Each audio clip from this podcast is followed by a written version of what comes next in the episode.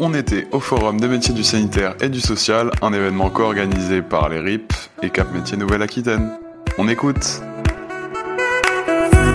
est-ce que vous pouvez vous présenter? Je m'appelle Aurélie Renou et je travaille pour le service recrutement pour la ville de Pessac. Quel genre de métier vous proposez? On propose tous les métiers liés à la collectivité, donc ça peut être euh, du sanitaire et social pour le monde de la petite enfance, ça peut être euh, les métiers de l'animation pour les métiers euh, liés aux écoles, ça peut être des métiers plus techniques sur les bâtiments, sur les moyens logistiques. La collectivité ouvre vraiment une large palette d'un ensemble de métiers pour la ville de Pessac, même pas dans un cadre plus large pour les collectivités qui sont aussi importantes que Pessac, on a pas mal de possibilités. Selon vous, euh, quels sont les avantages ou je dirais les inconvénients euh, de ce genre de métier-là? Comme je vous le disais, il y a un large éventail de métiers. Donc là, comme on est dans le forum plutôt médico-social, on va peut-être se, cibler uniquement sur ces métiers-là parce que sinon, euh, si je fais l'avantage et les inconvénients de tous les métiers pour la ville de Pessac, ça risquerait d'être un peu long. Je dirais les avantages, en tout cas, de venir travailler à Pessac pour les métiers du médico-social et les métiers liés à la petite enfance, par exemple. C'est déjà une politique de salaire attrayante parce que Pessac a vraiment une dynamique de rémunération dans ces métiers-là qui est quand même plutôt confortable par rapport à la, moyenne nationale. C'est pouvoir travailler avec un métier qui est plutôt euh, une passion hein, euh, sur la petite enfance. On ne vient pas dans la petite enfance par hasard, c'est plutôt des métiers passion. Après, euh, effectivement, les inconvénients de travailler dans ces métiers-là, bah, c'est l'amplitude horaire qui peut être parfois difficile parce que c'est souvent des métiers où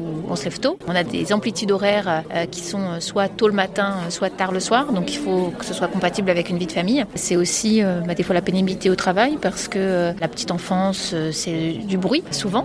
donc c'est un facteur, le bruit, c'est un facteur de stress quand même pour, pour les agents. C'est quand même assez physique parce qu'il faut porter les enfants. Il faut savoir bien se positionner et c'est un métier effectivement sur lequel il faut faire attention à toute cette prévention au niveau de la santé. Je pense que c'est des métiers qui ont de l'avenir parce que c'est des métiers qui sont en demande aujourd'hui, donc sur lequel on peut se projeter sur du, sur du long terme sans aucun souci.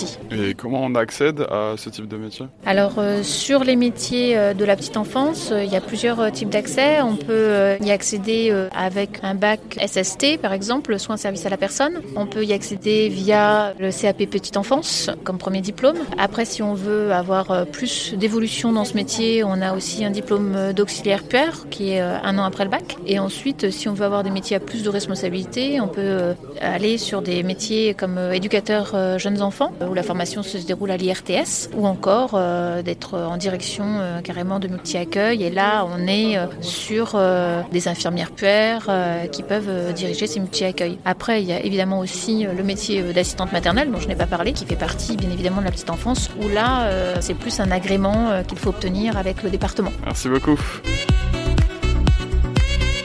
You talk. You talk.